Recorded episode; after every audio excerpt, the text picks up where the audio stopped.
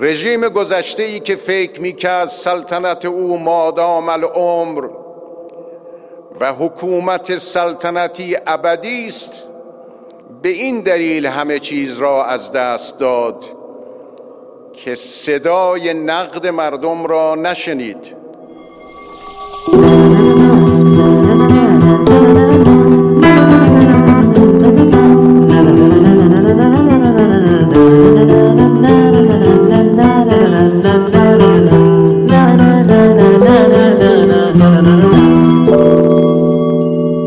ایرانیوم معشر، ایران מאז ועד היום, עם דוקטור תמר אילם גינדין.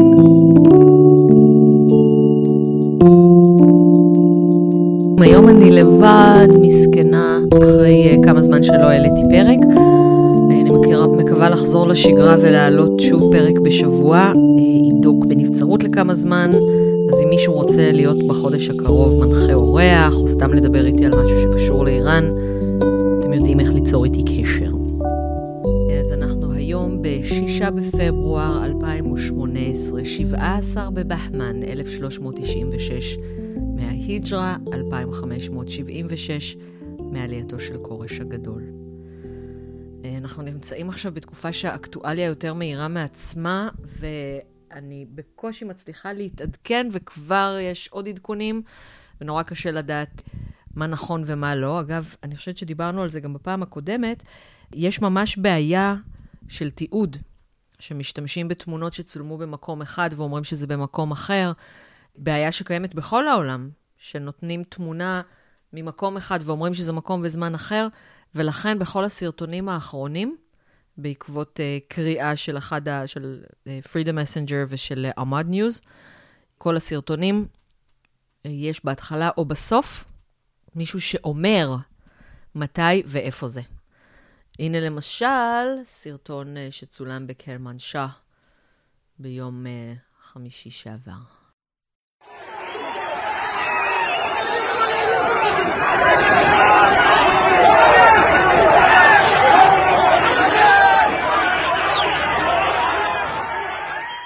סתם רציתי שיהיה אינסרט. מה ששמענו שם זה את ההמונים, המפגינים שמרביצים לשוטרים. נכון שאומרים שהמהומות שם נרגעו, הם לא נרגעו. בואו נתחיל מזה שהם לא היו כאלה גדולות, והשטח כל הזמן רוכש ומבעבע, הם לא נרגעו עד הסוף. כל הזמן השטח רוכש מל, מלמטה. בחודש שעבר, ההשטג היה תזהורת סרסרי, מהומות בכל המדינה, all over מה שנקרא, בתרגום uh, יותר מדויק, ועכשיו ההשטג הוא קיום בהמן. אנחנו תכף נדבר על ההשטג קיום בהמן, אבל קודם בואו נדבר על ההשטג דוכתרן אנגלוב, או דוכתרן חיובן אנגלוב. דוכתרן, דוכתר, daughter, בת, חיובן uh, זה רחוב, ואנגלוב זה מהפכה. אז ההשטג המקורי היה בנות רחוב המהפכה, ואז קראו להפוך אותו לבנות המהפכה, משני ההשטגים משמשים ביחד, והכוונה היא כמובן למחאת ההיג'אב, שעלתה לכותרות בשבוע האחרון, אבל נמשכת כבר כמה זמן. דיברנו גם בפרקים הקודמים, באחד הפרקים הקודמים, על זה שהנערה שהחזיקה את ההיג'אב על מקל, והפכה לסמל של ההפגנות שהיו תזהורת סרסרי בחודש די, בעצם צולמה יום לפני שהן התחילו. ההפגנות התחילו, הגדולות, המסוכרות, התחילו ב-עשרים ושמונה בדצמבר, שזה היום חמישי, היא צולמה ביום רביעי. מחזיקה היג'אב לבן על מקל, שזה חלק ממחאת יום רביעי הלבן.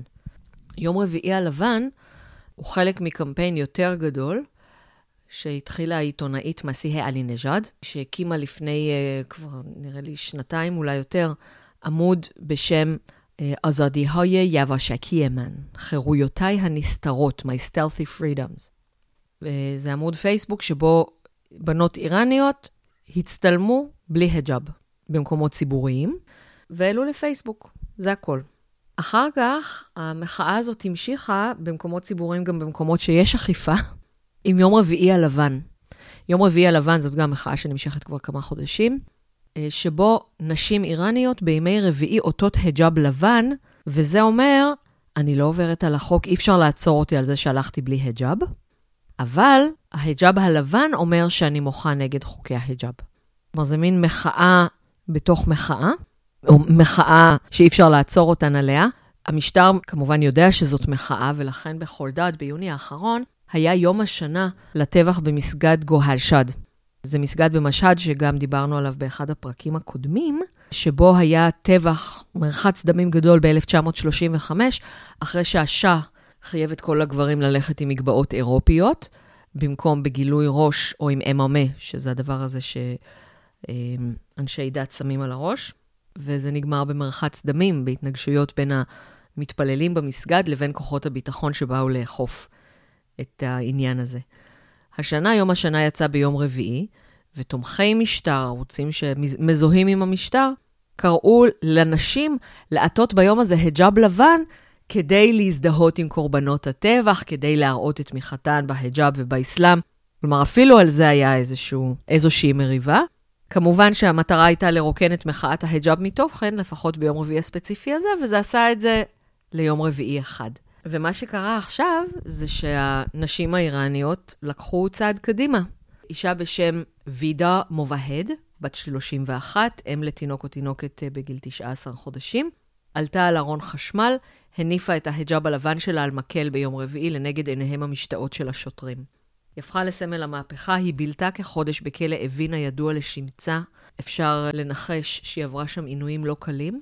בהתחלה לא ידעו על זה, רק אחרי שהיא שוחררה, ועורכת הדין שלה נסרין סוטודה, שהיא פעילת זכויות אדם בפני עצמה, מאוד מאוד uh, מפורסמת, שגם ישבה בכלא. מכיוון שהיא הגנה על אנשים שהואשמו בפעילויות נגד המשטר, אז גם היא זכתה להיות בכלא, היא עשתה שביתת רעב לפני כמה שנים, כשהיא גילתה שאסרו על הבת שלה לצאת מהארץ, מהארץ כלומר מאיראן, עשתה שביתת רעב, היא הגיעה לפחות מ-חמישים קילו, והיא שוחררה ב-אלפיים ושלוש עשרה, אחרי שרוהני קיבל את הנשיאות, במסגרת שחרור של כמה אסירים מדיניים בולטים, בתור איזשהו צעד בונה אמון. אז נסרין סוטודה, הייתה גם עורכת הדין של וידה מובהד, והיא שוחררה לאחרונה. ואנחנו פתאום מתחילים לראות שעוד אישה עולה על מקום גבוה, ומניפה את ההיג'אב על מקל. כולן הצטלמו על מקום גבוה כשהן מניפות את ההיג'אב על מקל, לפעמים עם כוחות ביטחון, לפעמים בלי כוחות ביטחון, אבל זה מין צעד קדימה, אחרי חירויותיי הנסתרות, בשילוב יום רביעי הלבן, למרות שזה כבר יצא מימי רביעי, וזה לא רק היג'אב לבן. אלה לא הרבה נשים, נעצרו משהו כמו שלושים נשים, אבל מה שחשוב היום כידוע, זה שזה מקבל כיסוי תקשורתי נרחב, וזה מקבל בולטות והרבה שיתופים ברשתות החברתיות, מה שמעודד עוד נשים לעשות את זה. אנחנו כבר יודעים שדעת קהל יותר חשובה ממה שקורה בשטח, לטוב ולרע. אז מחאת ההיג'אב הנוכחית מקבלת uh, הרבה יותר כותרות ממה שיש אנשים ש... נשים שבאמת עושות את זה, אבל uh, זה מאוד חשוב. אגב, אני עובדת עכשיו על uh, למצוא זמן, כדי שמסיח אלינג'אד תוכל להתראיין לפודקאסט. כבר יצרתי איתה קשר, היא נורא חמודה, אבל לוח הזמנים שלה, בגלל מחאת ההיג'אב, נראה כמו הצרות שלי. היא לא רק מסקרת את זה, והיא לא רק עומדת בראש המאבק הזה, היא עיתונאית שמתמחה בזכויות אדם בכלל ובזכויות נשים בפרט באיראן, מקיימת הרבה רעיונות נוקבים עם בכירים במשטר שמסכימים להתראיין בשבילה, היא יושבת uh, בניו יורק, ואני רוצה לראיין אותה גם על ענייני זכויות אדם, גם על ענייני זכויות נשים, גם על ענייני הקמפיינים האלה שהיא התחילה, והפעילות הפוליטית או האקטיביזם שלה. אז אם יש לכם שאלות שאתם רוצים שאני אשאל אותה, אז תכתבו, ואתם אפילו יכולים להקליט אותן באנגלית ולשלוח לי במסנג'ר, ואז אני אשאל אותה בראיון עצמו, אבל בפודקאסט אני אשתול את השאלה שלכם. תגידו גם את השם שלכם לפני שאתם מקליטים. ההיג'אב הוא סמל. כלומר, הנפת ההיג'אב על מקל, זאת פגיעה בסמל של המשטר. הרפובליקה האסלאמית הוקמה על ארבעה עמודים, על ארבעה בסיסים, שזה היה מוות לארצות הברית, מוות לישראל, היג'אב לכל אישה והחוק האסלאמי. כשהחוק האסלאמי הוא בערך הדבר הראשון שהתרופף, בין השאר מכיוון שבשיעה עדיין אפשר לחדש הלכות, אז אה, האסלאם אוסר על שחמט, חומייני אוהב שחמט, וואלה זה מותר, פשוט לא להמר. האסלאם אוסר על שחמט בגלל שזה הימורים. שרימפס זה הרם, זה לא כשר. בואו נעשה את זה הלל, כי חומייני אוהב את זה. ויש גם הרבה חוקים של האסלאם שמראש כבר כמה מאות שנים כבר לא עושים אותם כל כך, למשל סקילת נואפים ונואפות, זה משהו שעדיין יש, אבל מאוד מאוד קשה להוכיח את זה. כי צריך ארבעה אנשים עם עדות מתואמת ב-מאה אחוז, ואם העדות מתואמת רק ב-תשעים ותשעה אחוז, אז כל אחד מהם מקבל שמונים מלכות שוט. אז כמעט לא עושים את זה, ורוב המקרים שזה כן קורה, זה על סמך הודאה. גם הודאה באלף, קבילה בבית משפט. אגב, אם כבר הזכרנו מלכות שוט, אז על פגיעה ב... בערכי המשטר, כגון הסרת היג'אב בפומבי, העונש הוא בין עשרה ימים לחודשיים מחבוש, ואו שבעים וארבע מלכות שוט. מלכות שוט זה עונש מאוד מקובל לצערנו. מלכות שוט, קטיעת אצבעות. טוב שאנחנו חיים כאן. אז ההיג'אב הוא סמל. זה גם סמל לדיכוי האישה, זה גם סמל לדיכוי העם בכלל. חלק ממחאת ההיג'אב היה תינוק שמניף את הטיטול שלו, והיה גבר שעומד ומניף גם היג'אב על מקל עם שלט אתן לא לבד. היה גם קמפיין לפני כמה שנים של גברים שהצטלמו אותם היג'אב. זה אמנם לא היה קמפיין בזכויות נשים, אלא קמפיין הזדהות עם בחור קורדי שכדי להעניש אותו, הלבישו אותו בבגדי נשים והסיעו אותו במסעית ברחבי העיר. אז הם אה, עשו את זה בשביל אה, לתמוך בו, אבל העובדה היא שהייתה מחאה כזאת של גברים שלובשים היג'אב. ואז חלק לקחו את זה גם לכיוון של אנחנו מזדהים עם אנשים. המשטר היום אוכף את ההיג'אב. התפרסמו לאחרונה גם תמונות, שוב, מהפגנות של אנשים, אחרי שעבר החוק לחיוב ההיג'אב. ב-אלף תשע מאות שלושים ושש, שנה אחרי אותו טבח במסגד גוהשד, רזה שאה החליט כצעד לקידום איראן, אחרי שהוא ראה את מלכת אפגניסטן, שהייתה נורא נורא מערבית ומתקדמת והלכה בלי היג'אב, אז הוא החליט שגם הנשים האיראניות צריכות להוריד את ההיג'אב. ובין אלף תשע מאות שלושים ושש ל-אלף תשע מאות ארבעים ואחת, כשהוא הודח על ידי המעצמות ובנו הומלך במקומו, היה אסור לנשים לצאת לרחוב עם היג'אב. מה אתם חושבים קרה? אם אתם חושבים שנשים לא יצאו לרחוב, אתם צודקים. הרבה נשים פשוט נשארו בבית, כי הן רצו לעטות היג'אב. אז זה סמל. כשה, כשהשלטון היה חילוני ורצה שהנשים לא ילבשו היג'אב, והיו משמרות אי צניעות ברחוב, אז העם התקומם. עכשיו, כשההיג'אב הוא חלק מהסמל, אחד מקודשי המשטר, אז גם העם התקומם. בסרטון בשם מה הוא אומר, שצילמתי בשביל המרכז האקדמי שלם לפני איזה שנה-שנתיים, האימאם ג'ומעה, אימאם יום השישי, אומר, אתם צריכים להסביר לסטודנטיות שלכם שההיג'אב שלך הוא חלק מהמאבק שלנו בחדירת המערב, בחדירת ההשפעה התרבותית של המערב לארצות הברית. עכשיו, זה נורא יפה, אבל זה נורא מצחיק גם, כי הסטודנטיות האלה, מה שהן רוצות זה שהמערב יחדור לארצות הברית.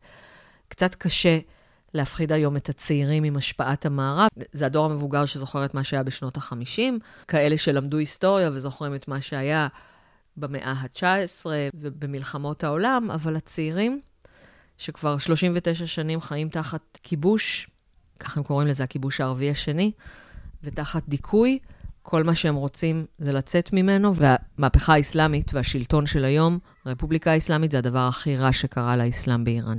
יש כאלה שאותות היג'אב מרצונן החופשי, כמובן, והן, והן אומרות, אני אותה היג'אב מרצוני החופשי, אבל אני לא בעד שיאכפו אותו. רוהני בתחילת הכהונה שלו אמר בריאיון שלא צריך לאכוף את ההיג'אב בכזאת חומרה, וכמובן מה שקרה, כדי להבהיר מי פה באמת שולט, ישר החמירו את אכיפת ההיג'אב, הוסיפו משמרות צניעות, הוסיפו אה, שוטרי חרש. עכשיו, שוטרי, מה עושים שוטרי חרש? הרי משמרות צניעות, ברור, הם באים ומתעמתים, מתעמתות, כי זה בדרך כלל נשים, עם אנשים שאין להם היג'אב כמו שצריך.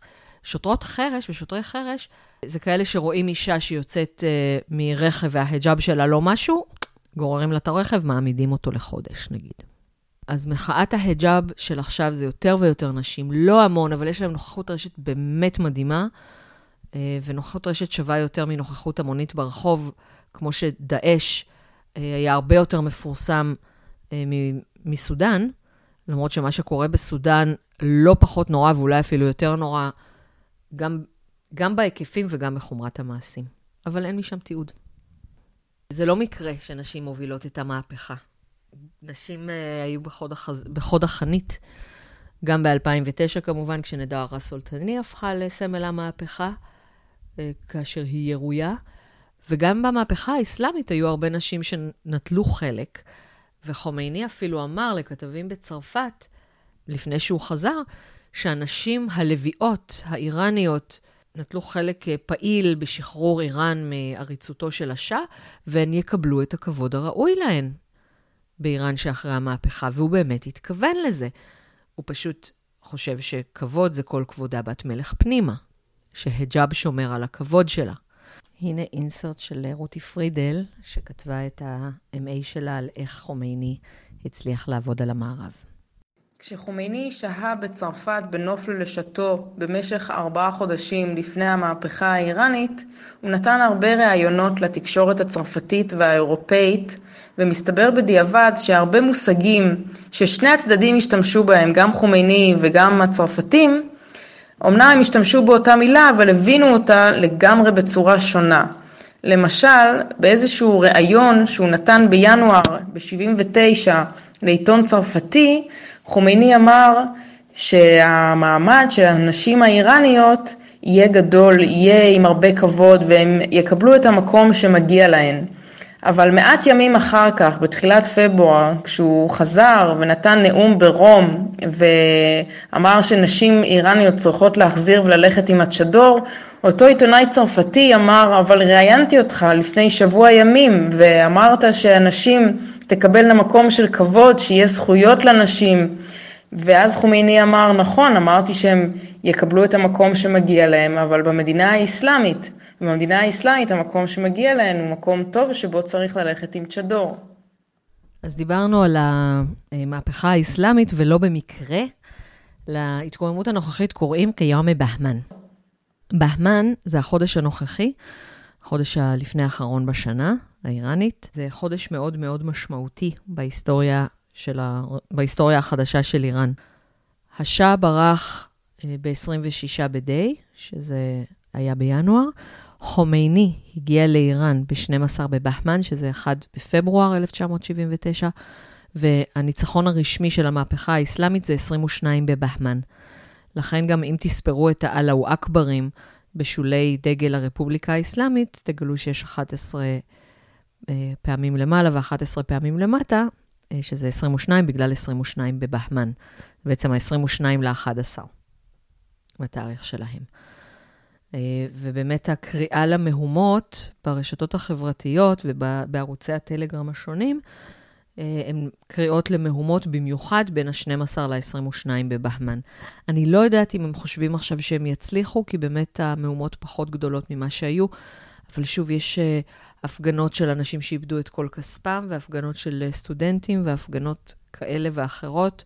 על חשיבות החודש בהמן אנחנו יכולים ללמוד גם מההמנון של הרפובליקה האסלאמית. היו חמישה מ-אלף שמונה מאות תשעים ושש ועד היום. ההמנון הזה הוא מאז מותו של חומייני ב-אלף תשע מאות שמונים ותשע ועד היום. והנה שורה אחת מתוכו.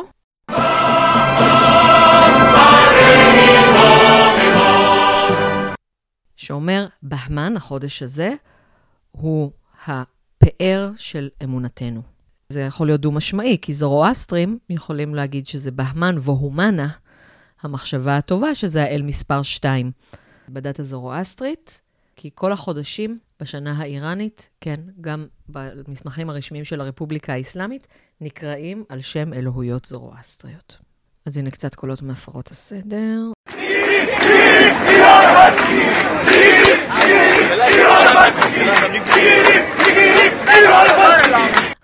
אני לא יודעת להגיד אם זה יותר או פחות מקודם, אני יכולה להגיד שזה פחות מסוכר, ואני יכולה להגיד שגם אנשים שבפעם הקודמת דיווחו לי מהפגנות, עכשיו לא מדווחים. אני רוצה לדבר על אחד הגרפיטים, שהרבה גם כותבים גרפיטי על שטרות, כותבים סיסמאות על שטרות, סיסמאות נגד המשטר, וגם כותבים גרפיטי על קירות, ואחד הגרפיטים האלה אמר, تو دیکتاتور من آرش آتش جواب آتش مرگ بر دیکتاتور دوازده بهمن نود و شش אתה דיקטטור, אני ארש. אש כתשובה לאש. בסוף הוסיף האדם שהעלה את זה ליוטיוב, מוות לדיקטטור, ואת התאריך שנים עשר בבהמן תשעים ושש. אתה דיקטטור, אני ארש. מי היה ארש? אז ככה. ארש, או באבסטית ארחשה, היה קשת מיתולוגי. כבר באבסטה אומרים שארחשה ירה חץ מהר אייר יוחשאותה אל הר חואנוונט. אין לי מושג איפה זה, אין לאף אחד מושג איפה זה. אבל זה שהוא ירה חץ והציל בכך את איראן, במהלך מלחמות איראן-טורן, זה עובדה סלש מיתולוגיה ידועה. בפרסית אמצעית יש ממש חיבור על היום הזה, מהי פרוורדין, רוז אי חולדד, יום חולדד, כלומר היום השישי בחודש פרוורדין, שהוא החודש הראשון, שבו המלך מנוצ'ר וארש מהיר החץ החזירו את איראן מאפרסיאב ומהטורנים. אפרסיאב זה מלך טורן באותו זמן. שישה בפרוורדין זה עשרים וחמישה עשרים ושישה במרץ. המקורות מאוחרים יותר אומרים שזה היה שלושה עשר בתיר, שזה בעצם יום תיר של חודש תיר, שזה ביולי.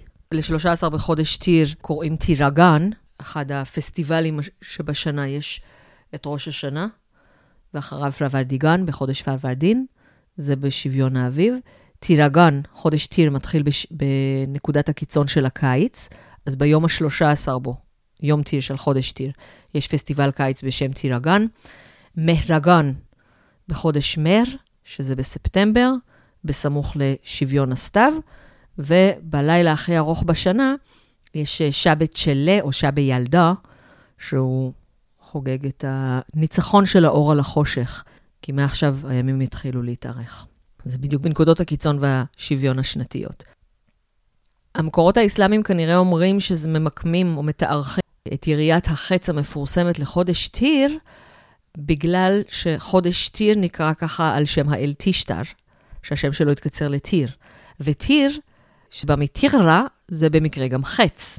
כלומר, שתי מילים שונות, תיש, האל תישטר וחץ, שזה תירה, שניהם הפכו בפרסית חדשה לתיר. אז אומרים, הוא ירה תיר, חץ ביום תיר, ביום ה-שלושה עשר של חודש תיר, שזה החודש של מזל סרטן. אז מה היה? בקיצור, איראן הייתה בסכנה, אבל ממש גדולה. כי אפרסיאב מלך טורן, טורן זה האויבים של האיראנים, בגיבורים מלאכים ודרקונים, מיתולוגיה איראנית לכל גיל, אני מספרת איך התחילה היריבות הזאת, סיפור מאוד מאוד מצער, מלא דם, ובכלל המלחמות ביניהם עקובות מדם. אז צבא טורן בראשות אפרסיאב קיטר את המלך המיתולוגי מנוצ'ר משושלת הפשדדיאן. פשדדיאן, כלומר אלה שנבראו קודם או ניתנו קודם.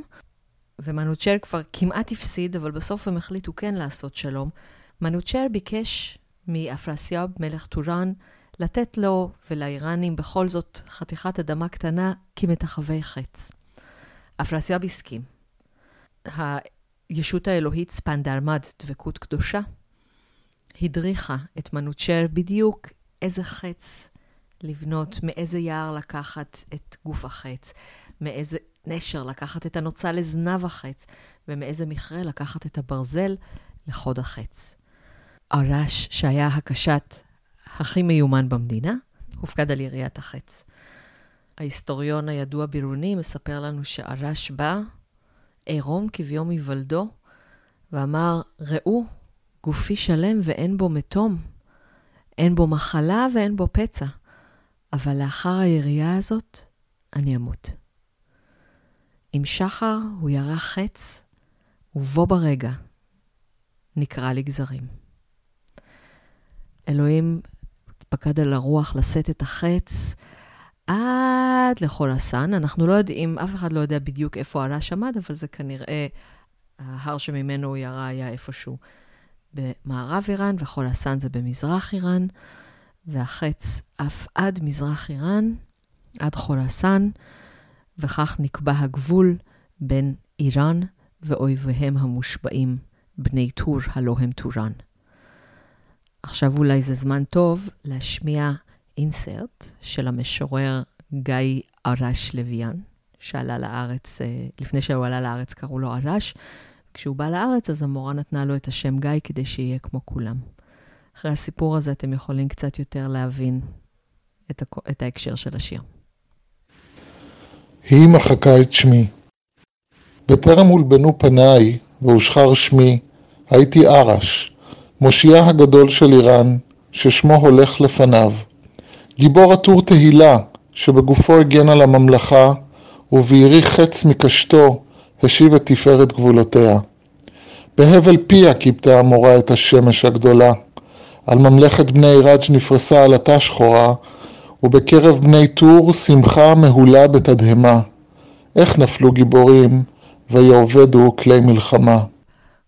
ארש מוזכר לא רק בגרפיטי הזה בהקשר של ההתקוממויות. אני רוצה להשמיע לכם עכשיו שיר, זה שיר די ארוך, אני לא אשמיע לכם את כל השמונה דקות ועשרים שניות, של מוסטפה בדקובאי. מוסטפה בדקובאי הוא פרופסור לספרות, הוא מתמחה בלמצוא רמזים קוראניים בשירים של חפז, משוררנו הלאומי, בין המאה ה-ארבע עשרה, ובשנת אלפיים ותשע, כשהיו ההתקוממויות הגדולות, הוא כתב שיר ש...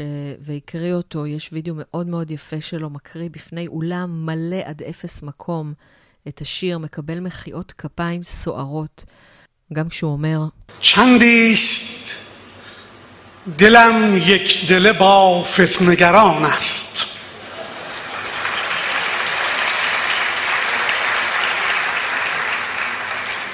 זה זמן מה ליבי עם המוחים. וגם כשהוא אומר, מה را چه ما را چه به بدبختی لبنان و فلسطین جایی که وطن یک سره در آه و فغان است. احترام شما.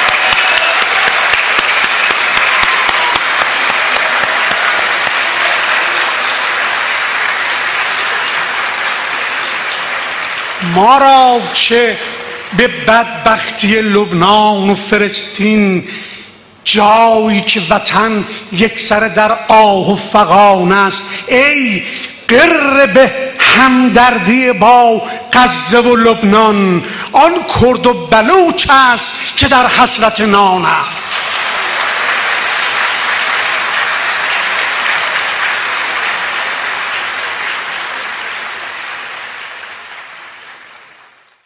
מה לנו ולמסכנות של לבנון ופלסטין בזמן שהאומה שלנו נאנקת ומתייפחת?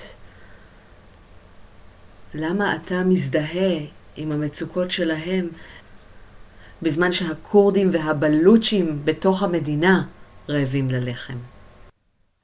והוא גם מזכיר את ארש פעמיים.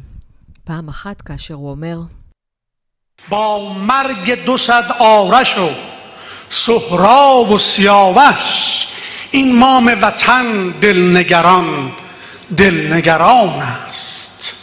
עם אותם של מאתיים ארשים סוהרבים וסיאוושים, אמא מולדת דואגת מאוד, דואגת מאוד. גם סיפוריהם של ארש, גם הסיפור של סוהרב וגם הסיפור של סיאווש מוכנים כבר בשביל הספר הבא של מיתולוגיה איראנית. בקיצור, אני רק אומר שסוהרב, בנו של הגיבור רוסטם, שאת לידתו אנחנו כן מזכירים בגמד הנוכחי, הוא נהרג בגלל מסכת של אי הבנות ושקרים, אחד הסיפורים הכי קורעי לב והכי מפורסמים בשאהנמה. סיואבש היה נסיך שאימו החורגת התחילה איתו, והוא לא כל כך התעניין בבנות, ובסוף כשהוא מת אז מדמו צמח עץ. אבל אני לא אגלה לכם את האמצע. מקום אחר שנזכר ארש, זה כשמוסטפה בדקובאי אומר, هرچند نبینی تو بر ملت ما تکیه کنی شیخ که بینی هر گوشه یکی آرش با تیر و کمان است. סמוך על אומתנו הושך ותראה שבכל פינה יש ארש עם חץ וקשת. עוד uh, אזכורים של המיתולוגיה שמוזכרים הרבה פעמים במחאות ובכלל בקשר לשלטון הנוכחי, זה הקבלה לזהק. אני אשים גם תמונה בגוף הפוסט uh, של חומייני, שמכתפיו צומחים שני נחשים. ההקבלה לזהק, uh, גם, בכת... גם בכתובות וגם בגרפיקה וגם בפוסטים, זה מכיוון שזהק היה נסיך ערבי, אני מספרת את זה ממש ממש בקיצור, בעצם אני אשיר את זה. הנסיך הערבי שמו זחק, בשלטון ובכוח חשק, השטן המחריט אז קראת איתו ברית, ובסוף לכתפיו אף נשק, וצמחו מכתפיו נחשים שכל יום אכלו שני אנשים. אחרי אלף שנה ששלט במדינה, ורידו נבואת קץ הגשים. מיתולוגיה, מיתולוגיה, מיתולוגיה של איראן, מיתולוגיה, מיתולוגיה שתמכתם בכולם.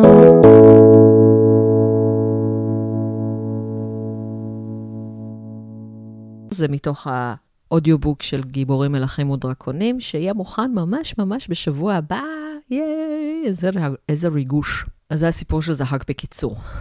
רוב הפרטים בסיפור על זהק לקוחים מהשאנמה של פרדוסי, ששם הוא מתואר כנסיך, כערבי, שהאיראנים באו ואמרו לו בוא תשלוט עלינו.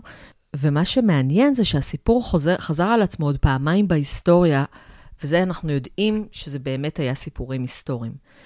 כשהערבים תקפו את איראן בסוף התקופה הססנית, אז גם האיראנים קיבלו אותם בזרועות פתוחות, כי השלטון הססני לא היה להם טוב, והם לא הבינו שיכול להיות יותר גרוע. עכשיו, מאוד יכול להיות שכשפרדוסי כתב את הסיפור על זהק, מאוד יכול להיות שזאת הייתה איזושהי ביקורת של פרדוסי על הקבלה של האיראנים את הערבים, כשאלה תקפו אותם במאה השביעית לספירה. ולכן אפשר אולי להגיד שכאן זה היה, זה בכוונה סיפור מקביל. בסוף השן המאה, הפסקה האחרונה של השן המאה, זה כאשר הערבים תוקפים את איראן. והאיראנים מקבלים את שלטונם, ולכן יש מין פתגם כזה שאומר, שן המאה אחרש חושה. השן המאה יש לו סוף טוב.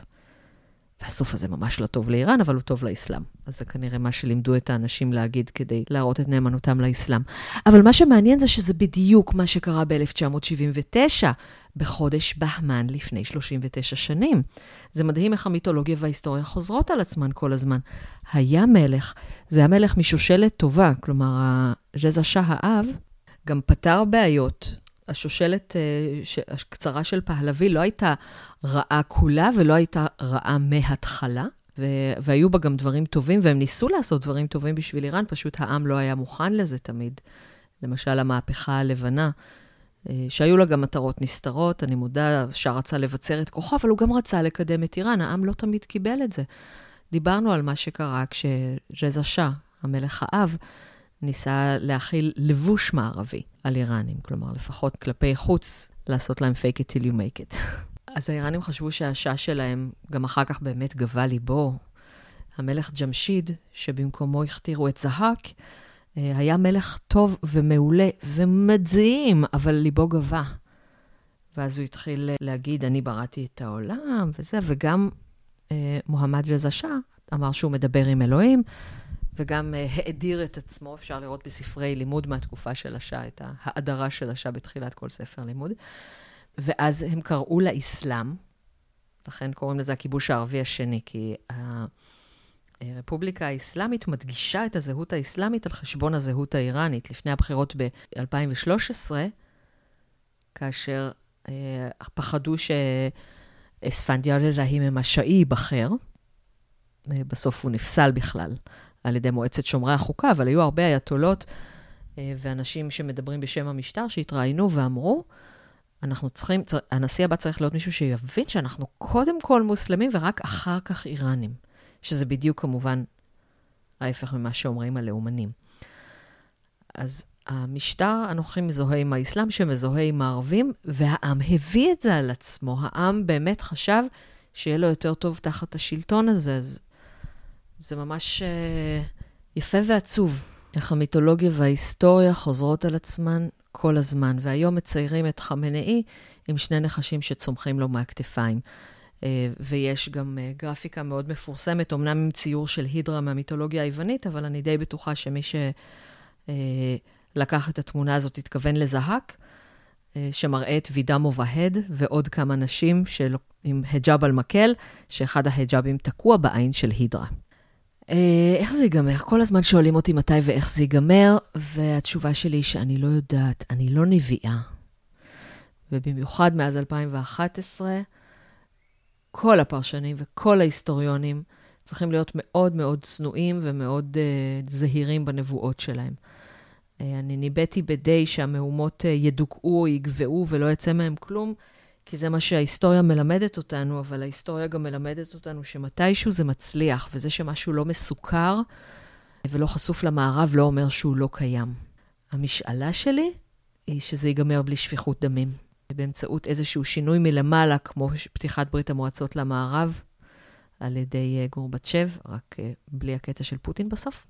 שוב, בזהירות, כן? אנחנו מדברים כאן על שחרור העם האיראני, אני עדיין לא מקבלת מינוי לנספחת התרבות של ישראל בטהרן מחר, אבל השחרור העם האיראני הוא הצעד החשוב הראשון, ובשבועות האחרונים, בעוד מאוד בזהירות, יש התבטאויות שאפשר לפרש אותן כהתפתחות חיובית לכיוון חירות העם האיראני.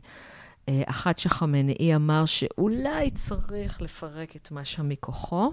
דוקטור אורי גולדברג כתב על זה באתר החדשות ויינט, אחד בבהמן, שזה עשרים ואחד בינואר, שחמנאי אומר שצריך להפריט את מה שם, משמרות המהפכה. שנייה דיגרסיה לפני שאנחנו ממשיכים להתבטאויות טובות. אנחנו קוראים לזה משמרות המהפכה, כי השם המקורי של הארגון היה ספאה פסדרן אנרלה באסלאמי, מילולית המשמרות של שומרי הרפובליקה האסלאמית, אבל כבר מלא זמן לא קוראים להם ככה. קוראים להם היום ספאה פסדרן איראן, כלומר משמרות איראן. אנחנו עדיין קוראים להם מה שהמשמרות המהפכה, אבל אפילו באיראן כבר הבינו ש... המהפכה, כאילו, מן השפה ולחוץ. המהפכה הבאה תהיה לא לטובת מי שקורא לעצמם עכשיו מהפכנים. אז חמנאי אמר שצריך להפריט את משמרות המהפכה, שהוא גוף מאוד מאוד חזק, גם כלכלית וגם ביטחונית. גוף שמזוהה מאוד עם השלטון, ואפשר בפרשנות זהירה לראות את זה בתור איזשהו, איזושהי התבטאות שאולי עשויה להוביל לשחרור העם. והשנייה התבטאות ממש חסרת תקדים של הנשיא רוהני. הוא התבטא בהתאם לציפיות התומכים שלו. עכשיו, התומכים שלו לא באמת ציפו, הם קיוו, הם הצביעו לו בשביל זה, אבל הם לא באמת ציפו, כי הם יודעים שלנשיא אין הרבה כוח. נשיא בקדנציה השנייה שלו, או שהוא יותר בחיכוכים עם המנהיג, כי הוא מנסה בכל זאת לשנות ולעשות דברים שהתומכים שלו רצו, או שהוא... גם בחיכוכים עם התומכים שלו, כי מה אכפת לו ממילא לא ייבחר לקדנציה שנייה, אז הרבה פעמים הוא פשוט עושה לביתו. ומה שרוהני עושה בקדנציה השנייה, יש לו התבטאויות. גם כשהוא התחיל הוא אמר דברים, אבל עכשיו הוא אמר שאנחנו צריכים ללמוד מהטעויות של השעה לפני מהפכת שבעים ותשע. עכשיו, האמת היא שהרפובליקה האסלאמית הפיקה הרבה לקחים, אבל לא בקטע של זכויות אדם, אלא להפך. הם למדו מהטעויות של השעה, איך לדכא יותר, איך להשתיק יותר, והכי חשוב, לפצל את כוחות הביטחון למספיק זרועות, כדי שאם הצבא יעבור צד, אז יישארו עוד ארגונים. אגב, באחד הפרקים הקודמים צפיתי שהראשונים שיעברו צד יהיו הבסיג', כי הם שם בשביל הטרופית ולא בשביל האידיאולוגיה, וגם כי לרוב אנשי הבסיג' יש דיי ג'וב, זה לא כמו משמרות המהפכה, וה... אני אמשיך לקרוא להם משמרות המהפכה, כי ככה קוראים להם, אבל זה בעצם, זה לא כמו המשמרות, חיל, הש... חיל המשמר, מילולית, חיל השומרים.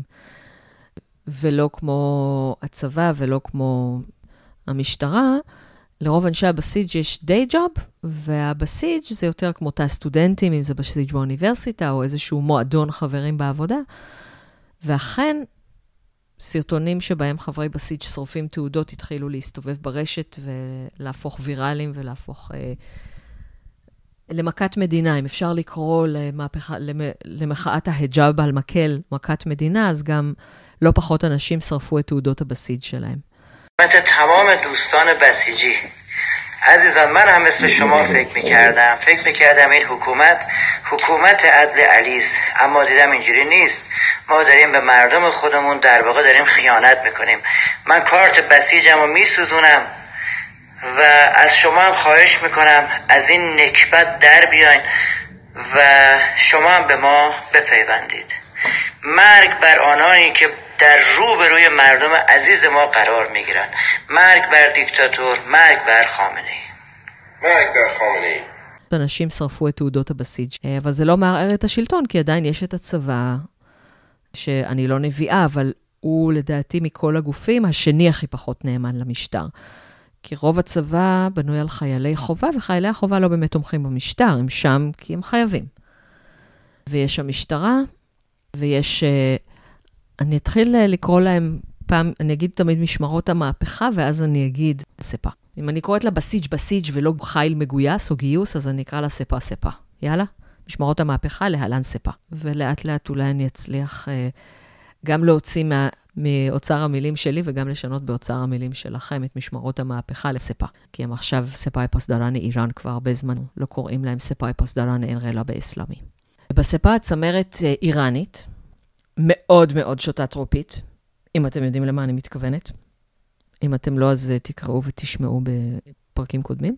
הדרג הפקידותי זה חיילי חובה עם הראש הכי נצנץ בעולם, והדרג הלוחם הוא שכירי חרב, בעיקר אפגנים, ויש גם עיראקים ולבנונים, ובעצם הספה הכי נאמן למשטר, גם כי, ה... כי שכירי חרב נאמנים למי שמשלם להם, ולא... זה לא קשור בכלל למולדת שלהם, וגם הצמרת שם מאוד שוטה טרופית כאמור. שוב, אני כל כך לא נביאה, כל הדברים האלה נאמרים בשיא הזהירות. אז בואו נחזור רגע אחורה, אחרי הסחות הדעת. הרפובליקה האסלאמית למדה מהטעויות של השאה בעיקר איך לשלוט בעם, איך לדכא אותו ביתר יעילות, איך לבצר את מעמד השליטים, איך לדאוג שיהיו כוחות ביטחון מספיק מבוזרים, כדי שגם אם מישהו יעבור צד עדיין יהיו כוחות נאמנים. ודרך אגב, זאת גם הסיבה שאיראנים אומרים לי, לא פעם ולא פעמיים, אמרו לי שמחיר החופש שלהם יהיה יותר גבוה מסוריה. זאת אחת הסיבות שזה לא קורה. אבל מה שלוהני אמר, הוא לא שאנחנו צריכים ללמוד מהטעויות של השאה איך לשלוט, וללמוד מהטעויות של השאה לסתום פיות. הוא אמר שאנחנו צריכים ללמוד מהטעויות של השאה, כי השאה לא הקשיב לרחשי ליבו של העם. הוא אמר שהשאה נפל כי העם היה במצוקה, והשאה אטם את אוזניו. אנחנו צריכים להקשיב למצוקות של העם ולפתור אותן, לבוא לקראתו, אחרת ניפול כמו השאה. הוא אמר את זה גם, הוא אמר את זה בנאום ליום השנה לחזרתו של חומייני לאיראן, שזה היה שנים עשר בבהמן, אחד בפברואר. הוא אמר את זה, הוא אמר דברים דומים בגל המהומות הקודם. אז הוא גם אמר שלא צריך לסגור את הרשתות החברתיות ליותר מיום יומיים, וגם זה רק במקרים קיצוניים של איום על ביטחון המדינה. הוא אמר שרשות השידור צריכה להיות יותר מאוזנת, פחות מגויסת לייצוג זרם אחד, ושצריכים להיות עוד ערוצי מידע. לכן הוא דיבר על הרשתות החברתיות. הוא אמר את זה יום או יומיים אחרי פרופסור מוהדסי, שהבאתי את דבריו גם בפרק הקודם-קודם, שאמר שרשות השידור שקרנים ומגויסים ועושים בעצם תעמולה רק לזרם אחד, ואף אחד מהם לא איבד את כיסאו, את צווארו, ולמיטב ידיעתי לא הושלח לקלבוש. שזה ממש ממש יפה. זה כאילו יש חופש ביטוי. ההבדל בין שתי ההתבטאויות של רוהני זה שבמהומות די הוא פנה לעם. הוא אמר בואו דברו במקום להשחית רכוש, אנחנו נעשה מה שאנחנו יכולים. כלומר הוא ניסה להרגיע את המהומות. עכשיו הוא אמר את הדברים ביום השנה. שמעתי ממישהו על בן של חברים שלו שהמורה אמרה, היום שנים עשר בבהמן, יום חג, מי יודע מה קרה היום? לפני שלושים ותשע שנים, לפני, זה היה לפני כמה שנים, לפני שלושים ושבע שנים, ואז הבן של החברים שלו אמר, תקיפת חומייני את איראן. בקיצור, רוהני אמר את זה ביום השנה לתקיפת חומייני את איראן, ועכשיו הוא דיבר למעלה. כלומר, הוא דיבר אל הבכירים ממנו, לדרג מקבלי ההחלטות האמיתי, ואמר להם, תקשיבו, אם אנחנו נמשיך לסתום פיות ולתת לעם לסבול, בסוף הרגע שזה יתפרץ, ואנחנו נעוף. אז בואו נקשיב להם. בואו נראה אם יקשיבו לו. ובכלל, רוהני בחור ממש ממש טוב. שמו הקודם לפני שהוא שינה את השם היה פריידון, שזה מי שבסוף נטרל את זהק, בלי להרוג אותו. יאללה, אם אנחנו כבר קושרים בין סיפורים, פריידון היה זה שנטרל את זהק, אבל לא הרג אותו. זהק עדיין חי בלוע של הרגש דמוונד. שלושת בניו של פריידון חילקו ביניהם את העולם, והמלחמה בין בני טור לאיראנים, זה בעצם מלחמה בין צאצאים של שני בנים שלו. טור שקיבל את ארצות המזרח, ואיראג' שקיבל את איראן. היה גם סלם שקיבל את המערב, אבל הוא נהיה מסוכן אחרי התקופה המיתולוגית. היוונים, כן, הרעים, אלה של, החבר'ה של ניל. אפרופו ניל, ביט נקודה לי, סלש ספרטוש, אם עדיין לא תמכתם. לא להתעכב יותר מדי עם התמיכה, כי הקמפיין מסתיים עוד תשעה ימים ברגע הקלטת שורות אלה. עד שאני אערוך, אני לא יודעת כמה יישאר. אפשר עד ולנטיין. אז רוהני, חוץ מזה שהוא באמת בחור טוב ויש לו שם טוב. ואני מקווה שהוא יהיה זה שינטרל את הרפובליקה האסלאמית וישחרר את איראן. יש לו פרסית כל כך יפה ומשובחת, ספרותית, איטית, ברורה. אני יכולה לתת לתלמידים שלי להקשיב לנאומים שלו בלי בעיה. כל צמרת המשטר עובדת אצלי, גם צמרת המשטר, גם העם, כל האיראנים עובדים אצלי. כל מי שכותב משהו בפרסית, ואין לו שגיאות ממש מזעזעות, כמו שקורה לפעמים ברשתות החברתיות, עובד אצלי. אני גיליתי ששר התקשורת הצעיר עובד אצלי בדרגות ידוע. חמנאי עובד אצלי במוסע פרדיקטיבי, רוהני עובד אצלי גם בפעלים מושהים וגם בבינוניים, דיברנו על זה כבר, וגם פשוט בזה שהשפה שלו כל כך יפה. בואו נקשיב לו קצת, תראו איזה שפה יפה. رژیم گذشته‌ای که فکر می‌کرد سلطنت او مادام العمر و حکومت سلطنتی ابدی است به این دلیل همه چیز را از دست داد که صدای نقد مردم را نشنید. آفرین صد آفرین آقای روحانی، فارسی شما بی نهایت زیباست. וחוץ מזה נראה שיש לו באמת כוונות טובות. כוונות טובות לעם האיראני, כן? לא לישראל, לא להתלהב. המינוי שלי לנספח התרבות באיראן החופשית עדיין מתעכב. אנחנו נסיים היום, כרגיל בשיר של קיוסק, שיר בשם נעמה בסלדר, שזה שיר שהקדיש ערש סובהני, עשה את שירות החובה שלו במשהם, בתור ראש נצנץ. עדיין אומרים ראש נצנץ, או שזה כאילו סלנג רק של זקנים כמוני? הוא עשה את שירות החובה שלו במשהם, בספא, וזה המכתב שהוא כתב למפקד שלו, שהיה אחד האנשים שהביאו את המהפכה, וחשבו שהם רואים תמונה של חומייני בירח, וזה אומר שזה נכון. ו...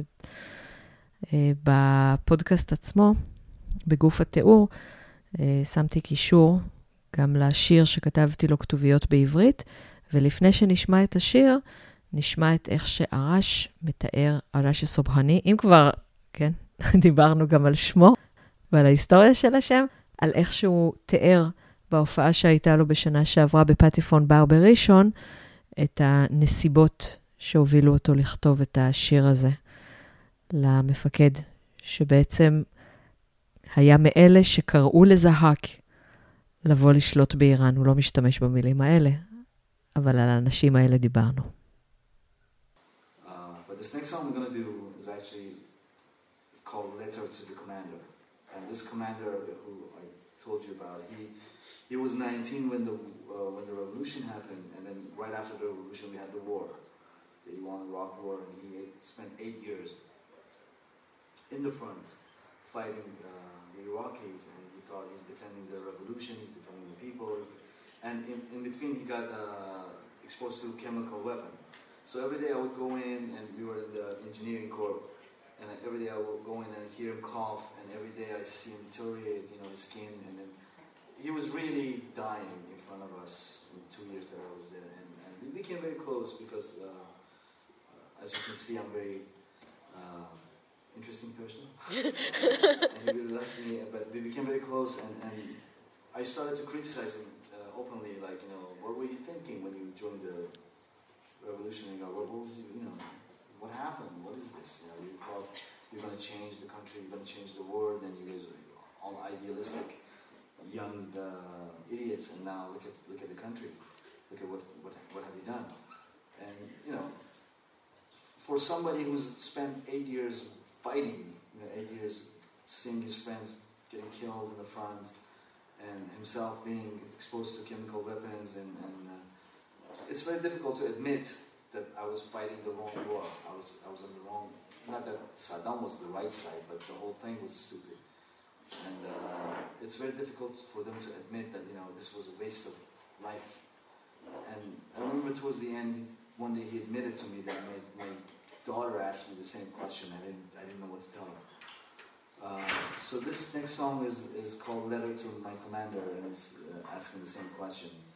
Like, what did you guys want? You guys who did the revolution, you guys who fought the war, you guys who thought you were going to change the world, and is this is this really what you wanted? And um, yeah, so I'm just going to do the song.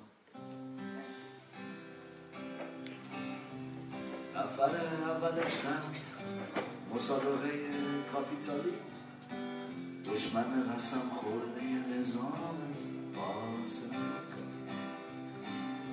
یادت وقتی جوون بودی دلت زلال مثل آن ساده بودی یا بی تجربه یه شب عکس دیدی توی باد یادت وقتی که اومد به رفیقات گفتی این همونیه که ما میخواستیم از اون همه رفیقای خوب خبر نداری هست همسایه‌ها تو هم بازی‌ها شب شدن دشمن کذایی شاهد و تابوتی و بهایی هم بازیات قدیمی تو دیگه ندیدی که چیزی بهشون بگی یه سری رفتن شنمچه بقیه رو بردن هر کدوم به هر دلیلی حالا دومت زیر زمینه بعد به سلامتی رفیقای تو اونجا سر کشیده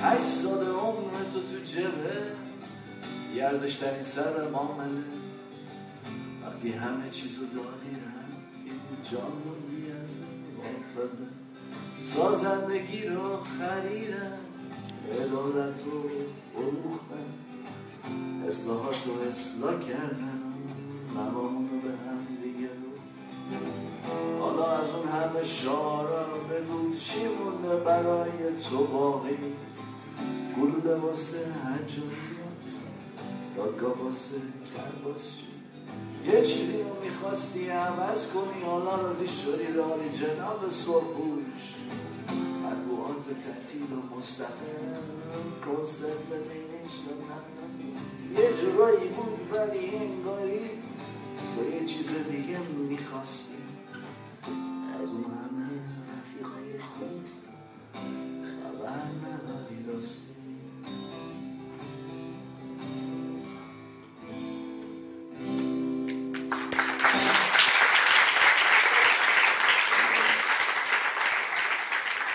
אתם יכולים למצוא את הפודקאסט איראני מועשר בכתובת podcast נקודה זרש נקודה co נקודה il. אימייל ליצירת קשר iranium at zeresh נקודה co נקודה il.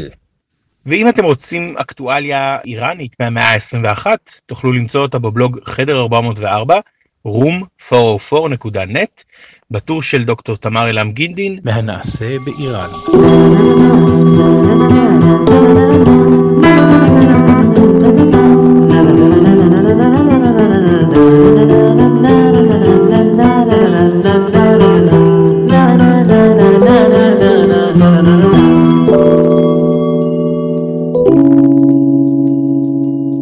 איראניום מועשר ההסכת, פודקאסט של דוקטור תמר אילם גינדין מנחה ברוחו עידו קינן חדר ארבע מאות וארבע נעימת פתיחה עיבוד של ברק אולייר להמנון איי איראן קריינות פתיחה וסיום נתנאל טוביאן אינסרטים מפי רותי פרידל, גיא הרש-לויאן, מוסטפה בדקובאי, חסן, רועני, עידו קינן ועומר אילם שזה אני.